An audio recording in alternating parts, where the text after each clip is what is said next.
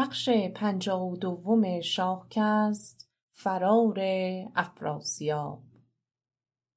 به نام خداوند جان و خرد کز این برتر اندیشه بر نگذرد. درود بر شما یاران و همراهان همیشگی شاهکست که همراه و همسفر ما به دوران کهن سرزمین خوبمون هستید.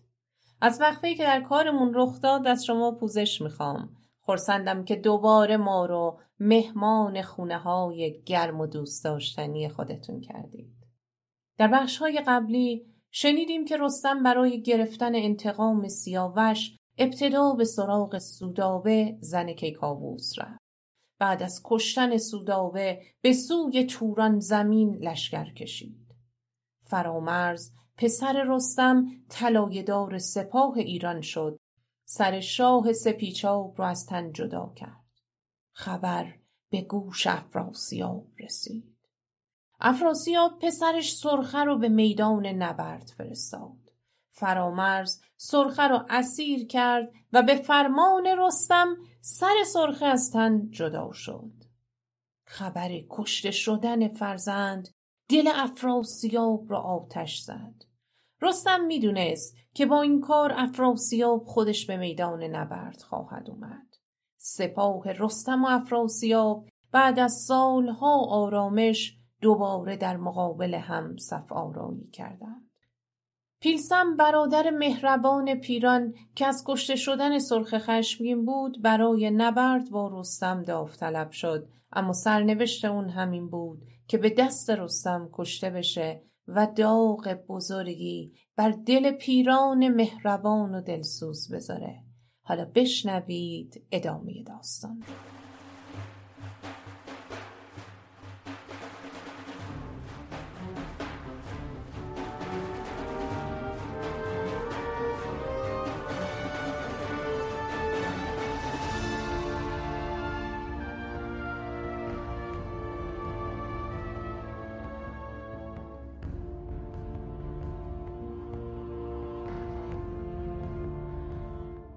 از کشته شدن پیلسم نبردی سهمگین میان دو سپاه در گرفت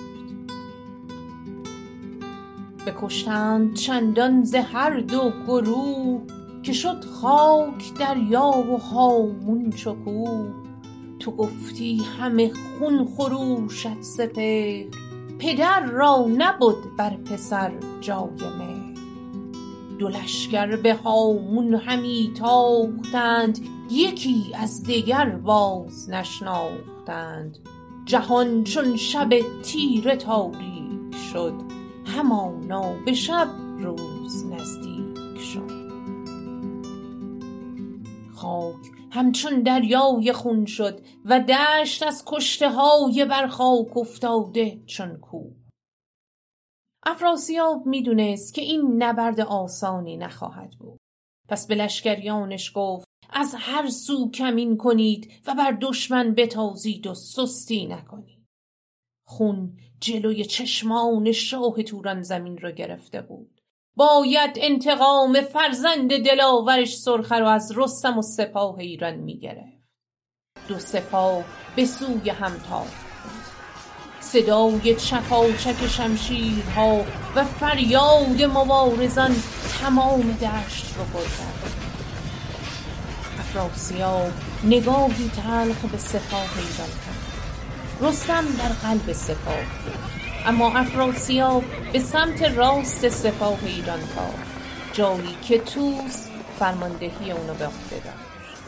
شگفتا که این شاه پیر توران چون شیری زخم خورده و کینه خواه جوی بزرگی از خون در میمنه سپاه براهند با شمشیر کینخواهی تورانیان سواران ایرانی در خون خود می‌رفتند پرچمهاشون یکی پس از دیگری بر زمین میافتاد و افراسیاب و یارانش با ارادهای محکم به پیش میتاختند.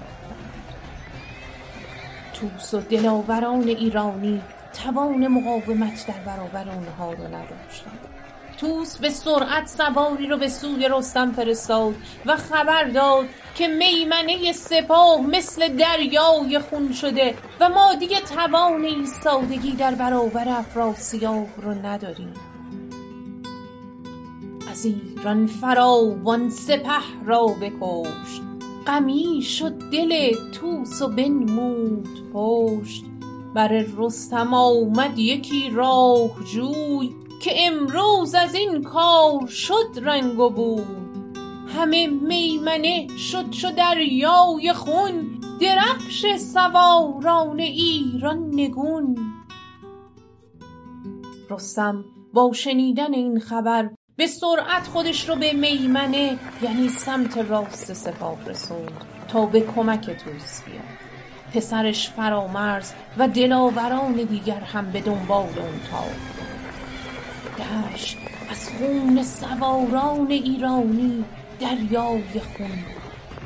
سپاه افراسیاب همه با قدرت به کینخواهی سرخه اومده بودند و از رستم و ایرانیان خشمگین و دلچرکین بودند. اما این قدرت نمایی ترکان خیلی طول نکشید. با اومدن رستم در چشم بر هم زدنی ورق کاملا کدوم سرباز تورانی می‌تونه در مقابل تهمتن قدرت نمایی کنه؟ چیزی نگذشت که دشت به تلی از کشته های توران زمین تبدیل شد. افراسیاب وقتی به خاک و خون افتادن سربازانش رو دید و چشمش به پرچم بنفش کاویانی افتاد فهمید که رستم خودش به میدان اومده. آشفته و خشمگین شد. باید کاری می‌کرد و انتقام فرزند عزیزش را از رستم می‌گرفت. اون اسبش رو هی کرد و به سرعت به سوی رستم تاخت از ایشان تهمتن فراوان بکش فرامرز و طوس اندر آمد به پشت.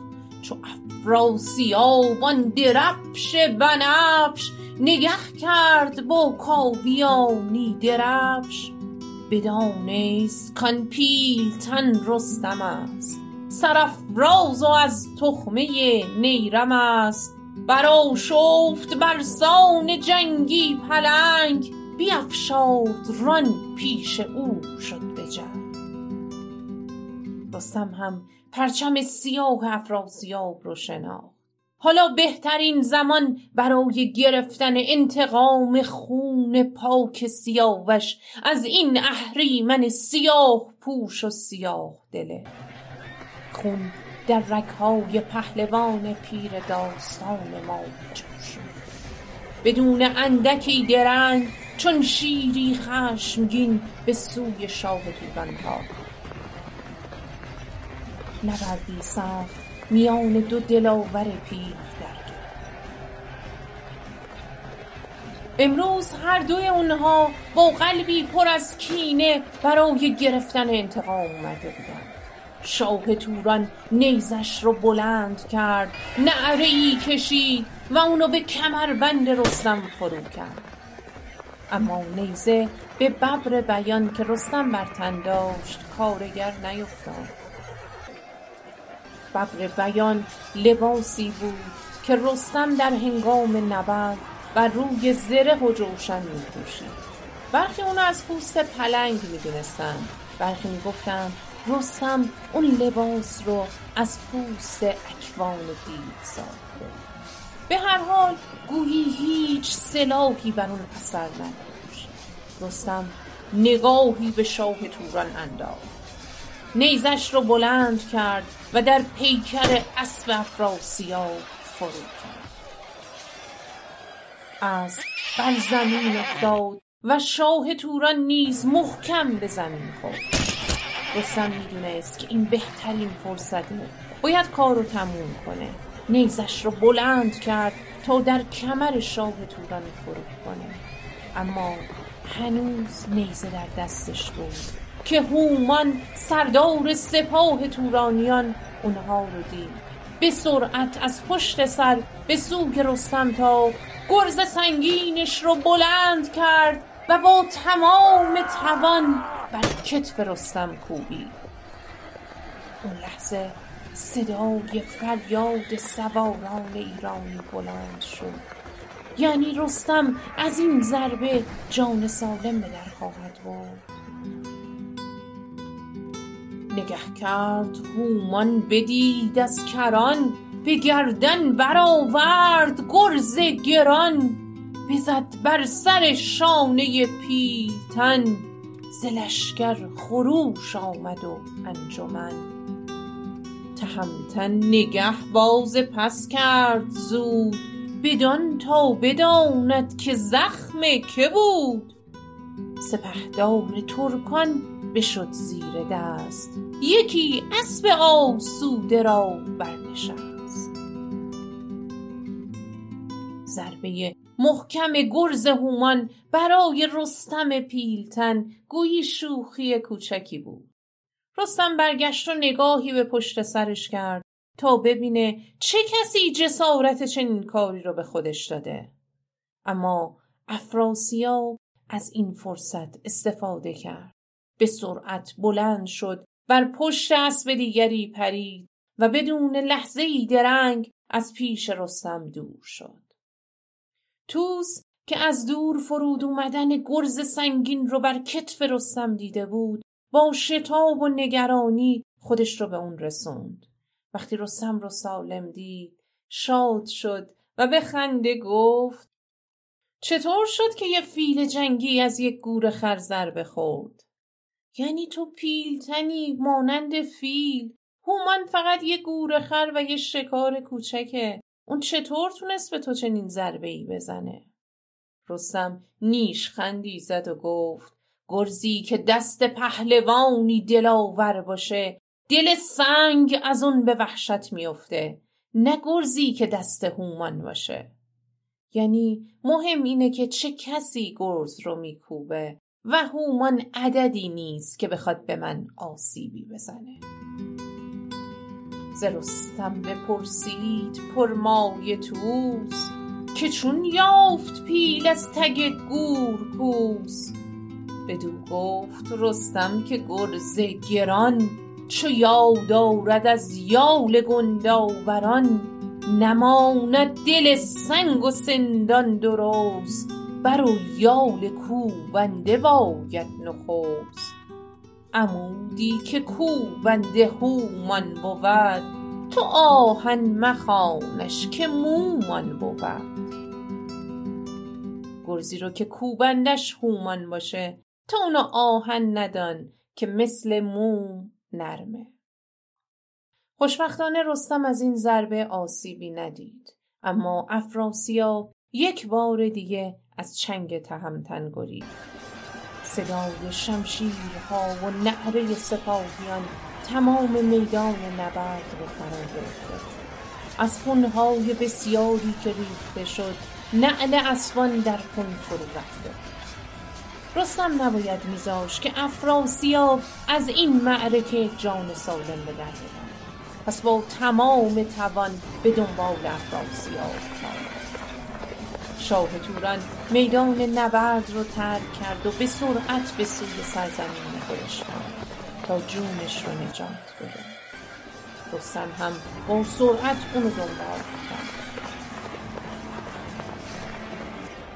سه فرسنگ از میدان جنگ دور شده بودند. افراسیاب می‌دونست که اسب رستم نمی‌تونه هیکل پیلوار اون پهلوان رو با اون همه سلاحهای سنگین و زره تا مسافتی زیاد با سرعت بکشونه. پس با تمام توان به سوی توران تاخت و رستم که دید دیگه اسبش به گرد پای افراسیاب هم نمی‌رسه چاره جز بازگشت نداشت. هوا تاریک شده بود و دشت پر از آهن و نیزه و کلاه و کمر کشته ها. اون شب دلاوران استراحت کردند. صبح فردا با طلوع خورشید دوباره تبل جنگ به صدا این بار مقصد شهر گنگ بود پایتخت افراسیاب سپاه بزرگ ایران برای کینخواهی سیاوش روانه شد. شاه توران توان رویارویی با رستم رو نداشت. حالا باید چه کار می‌کرد؟ افراسیاب چاره ای جز فرار نداشت. پس همراه لشکرش به سوی دریای چین گریخت و به این ترتیب تخت شاهیش رو برای رستم باقی گذاشت. رستم هنگامی که به پای تخت تورانیان رسید و تخت رو خالی دید به راحتی بر تخت شاهی افراسیاب نشست. اون تمام گنج های افراسیاب و غلامان و خدمتکاران و اسبانش رو به دست آورد و غنایم رو بین سربازان تقسیم کرد. فرمانروایی بخشی از اون سرزمین رو به توس پسر شاه نوذر داد. اگه به یاد داشته باشین بعد از مرگ شاه نوذر زال پسران شاه یعنی توس و برادرش رو شایسته شاهی ندونست. و زود تحماس به پیر و به تخت شاهی رسوند. حالا رستم بخشی از سرزمین توران رو به توس داد و به اون گفت هر کس که پیرو افراسیابه و به راه و روش اون عمل می‌کنه سر از تنش جدا کن. ولی کسی رو که خردمنده و به دنبال آشتیه و به دین اهریمن گرایشی نداره مثل فرزند خودت در ناز و راحتی نگهدار و آزارش نده. به عدل و داد رفتار کن. کسی کو خرد جوید و ایمنی نیازد سوی کیش آهرمنی. چو فرزند باید که داری به ناز ز ایمن از خاصه بی نیاز. تو بی رنج را رنج منمای هیچ همه مردی و داد دادن پسیج که گیتی سپنج است و جاوید نیست فری برتر از فر جمشید نیست. سپهر بلندش به پای آوری جهان را جز او کدخدای آوری رستم سپیچاب و سغد را هم به گودرز داد و به اون گفت تو هم گوهر و نژاد نیکویی داری و هم هنر. تو آموزگار بزرگان هستی. برای فریبرز پسر کاووس هم تاج زر و دینار و گوهر فراوانی فرستاد و به اون گفت تو برادر سیاوش هستی کمر به خواهی برادر ببند و تا انتقام اونو نگرفتی آروم ننشین. به این ترتیب حکومت توران میان سرداران ایرانی تقسیم شد. بزرگان اون سرزمین و چین و ماچین هم که شنیدند رستم بر تخت شاهی توران زمین نشسته با هدایای بسیار به دیدارش اومدند. رستم به اونها امان داد. جنگ و خونریزی سرانجام به پایان رسید و حکومت ایرانیان بر توران زمین آغاز شد. روزها و سالها به سرعت سپری می شدند و داستان مرگ سیاوش در دفتر ذهنها هر روز کمرنگ و کمرنگتر می‌شد. گویا همه ستم افراسیاب و کینخواهی سیاوش رو به کلی به دست فراموشی سپرده بودند. روزها به همین ترتیب میگذشت تا اینکه روزی زواره برای شکار به دشت رفت. ترکی راهنمای اون بود. اون ترک زواره رو به سرزمینی بسیار زیبا با آب روان برد. به اون گفت اینجا شکارگاه سیاوش بود. اون فقط در همین شکارگاه شاد بود. که نخجیرگاه سیاوش بر این بود مهرش به توران زمین. بدین جایگه شاد و خرم بودی جزی در همه جای با غم بدی. زواره چو بشنید از او این سخن بر او تازه شد روزگار کهن. چو گفتار آن ترکش آمد به گوش ز اسپ اندر افتاد و زو رفت هوش. زواره وقتی این سخن رو شنید سیاوش رو دوباره به یاد آورد. غمی سنگین بر دلش نشست. اونها برای گرفتن انتقام سیاوش به این سرزمین اومده بودند. اما حالا با این همه غنایم و حکومت بر توران زمین چنان سرگرم شده بودند که فراموش کردند انتقام اون شاهزاده بیگناه رو بگیرند. سنگینی این درد چنان بود که جهان در برابر دیدگان زواره تیره و تار شد. پهلوان از هوش رفت و بر زمین افتاد. باز شکاری که در دستش بود رها شد و به آسمان پر کشید باز شکاری به لشکرگاه برگشت اما هیچ خبری از زواره نبود. سپاهیان نگران شدند به جستجوی زواره پرداختند.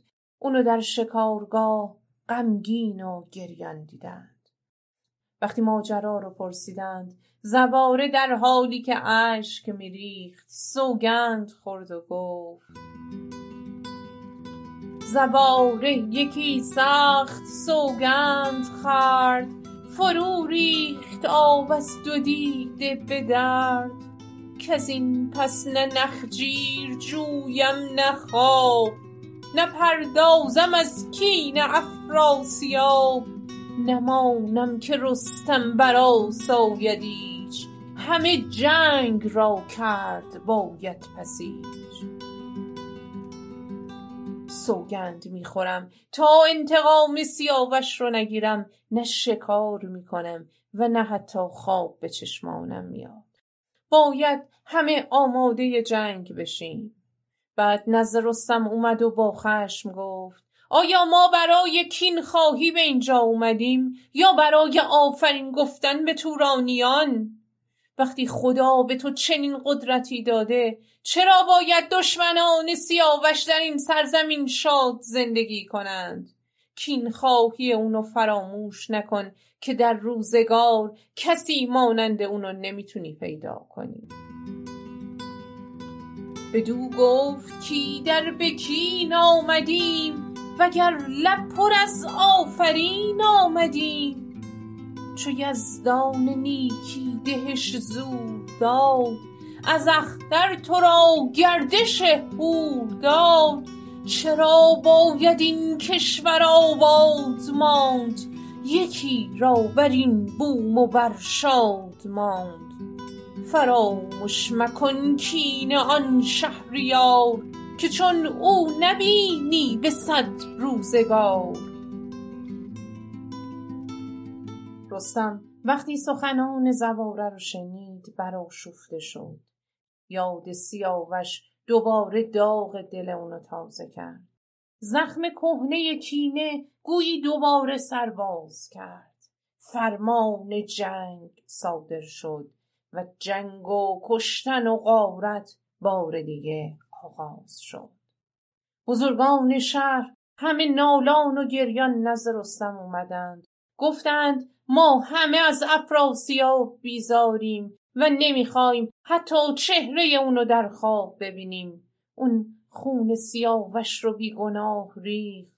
اما ما در این کار دخالتی نداشتیم. کاری از دست ما بر نمی اومد ما الان همه گوش به فرمان و بنده تو هستیم. تو که بر ما پیروز شدی دیگه خون بیگناهان رو چرا میریزی؟ ما هیچ کدوم نمی‌دونیم افراسیاب کجاست.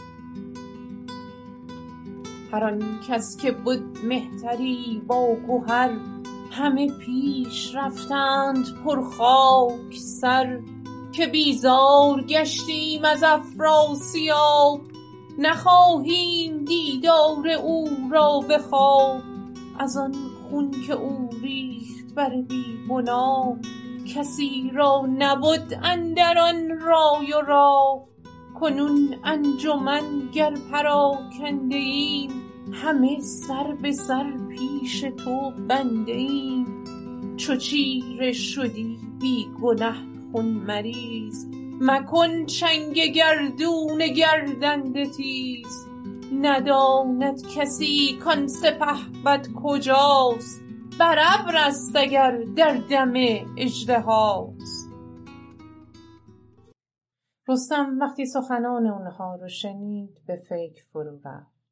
اگرچه افراسیاب به مجازات خودش نرسیده اما ادامه این کشتار بیفایده است. این جنگ خونریزی باید به پایان برسه. پس دست از جنگ کشید و به سمت مرز قشقار برگشت. شش سال از اومدن اونها به سرزمین توران و فرار افراسیاب گذشته بود سران سپاه ایران هم همه دلتنگ بازگشت به سرزمین خود و دیدار خانواده هاشون بودن. اما چطور باید به رستم بگن که ما می‌خوایم به ایران برگردیم؟ اونها گرد تهمتن حلقه زدند و گفتند مدتیه که کاووس پیر بیار و یاور مونده. ممکنه افراسیاب ناگهان به ایران حمله کنه و تخت شاهی اونو به دست بیاره. ما هر کاری که می‌تونستیم برای کینخواهی سیاوش انجام دادیم. حالا دیگه بهتره به ایران نزد کاووس برگردیم. گر افراسیاب از رهی بیدرنگ به ایران یکی لشکر آرد به جنگ بیابد بر آن پیر کاووس دست. شود کام و آرام ما پاک پست بعد رستم و نصیحت کردند که غم سیاوش رو فراموش کن. تا در این جهان هستی شادمان زندگی کن. که پس از مرگ زیر خاک مارها و موران همبالین تو خواهند بود. رستم می‌دونست که همه در آرزوی بازگشت به وطن هستند و معلوم نیست که اینجا بتونه افراسیاب رو پیدا کنه. پس موندنشون کاملا بیفایده است. چاره ای نیست جز ترک دیار ترکان و بازگشت به وطنی که سالها از اون دور بودند. سرانجام فرمان بازگشت صادر شد. فکر برگشتن نزد دوستان و خانواده شور و هیجانی بزرگ میان سربازان پدید آورد. رستم از اسب و غلامان و پرستاران و مشک و پوست سمور و سنجاب و هر چیزی که شایسته شاه بود انتخاب کرد و همه توران زمین را ترک کردند. ابتدا به سوی زابلستان حرکت کردند. رستم نزد پدرش دستان رفت از دیدار اون بسیار شادمان شد. سپس توس و گودرز و گیف هم با هدایای بسیار به سوی پارس پایتخت کاووس روانه شدند. خب گویا سرانجام این جنگ خانمانسوز به پایان رسید. اما بشنوید از افراسیاب. اون که شش سال در آوارگی و دربدری در رنج و سختی پنهانی زندگی می‌کرد. وقتی شنید که رستم و سپاهش به ایران برگشتند با دلی پر از کینه و سری پر از فکر جنگ و انتقام به پایتختش برگشت. همه بوم زیر و زبر کرده دید مهان کشته و کهتران برده دید. نه اسب و نه گنج و نه تاج و نه تخت نه شاداب بر شاخ برگ درخت جهانی به آتش برافروخته.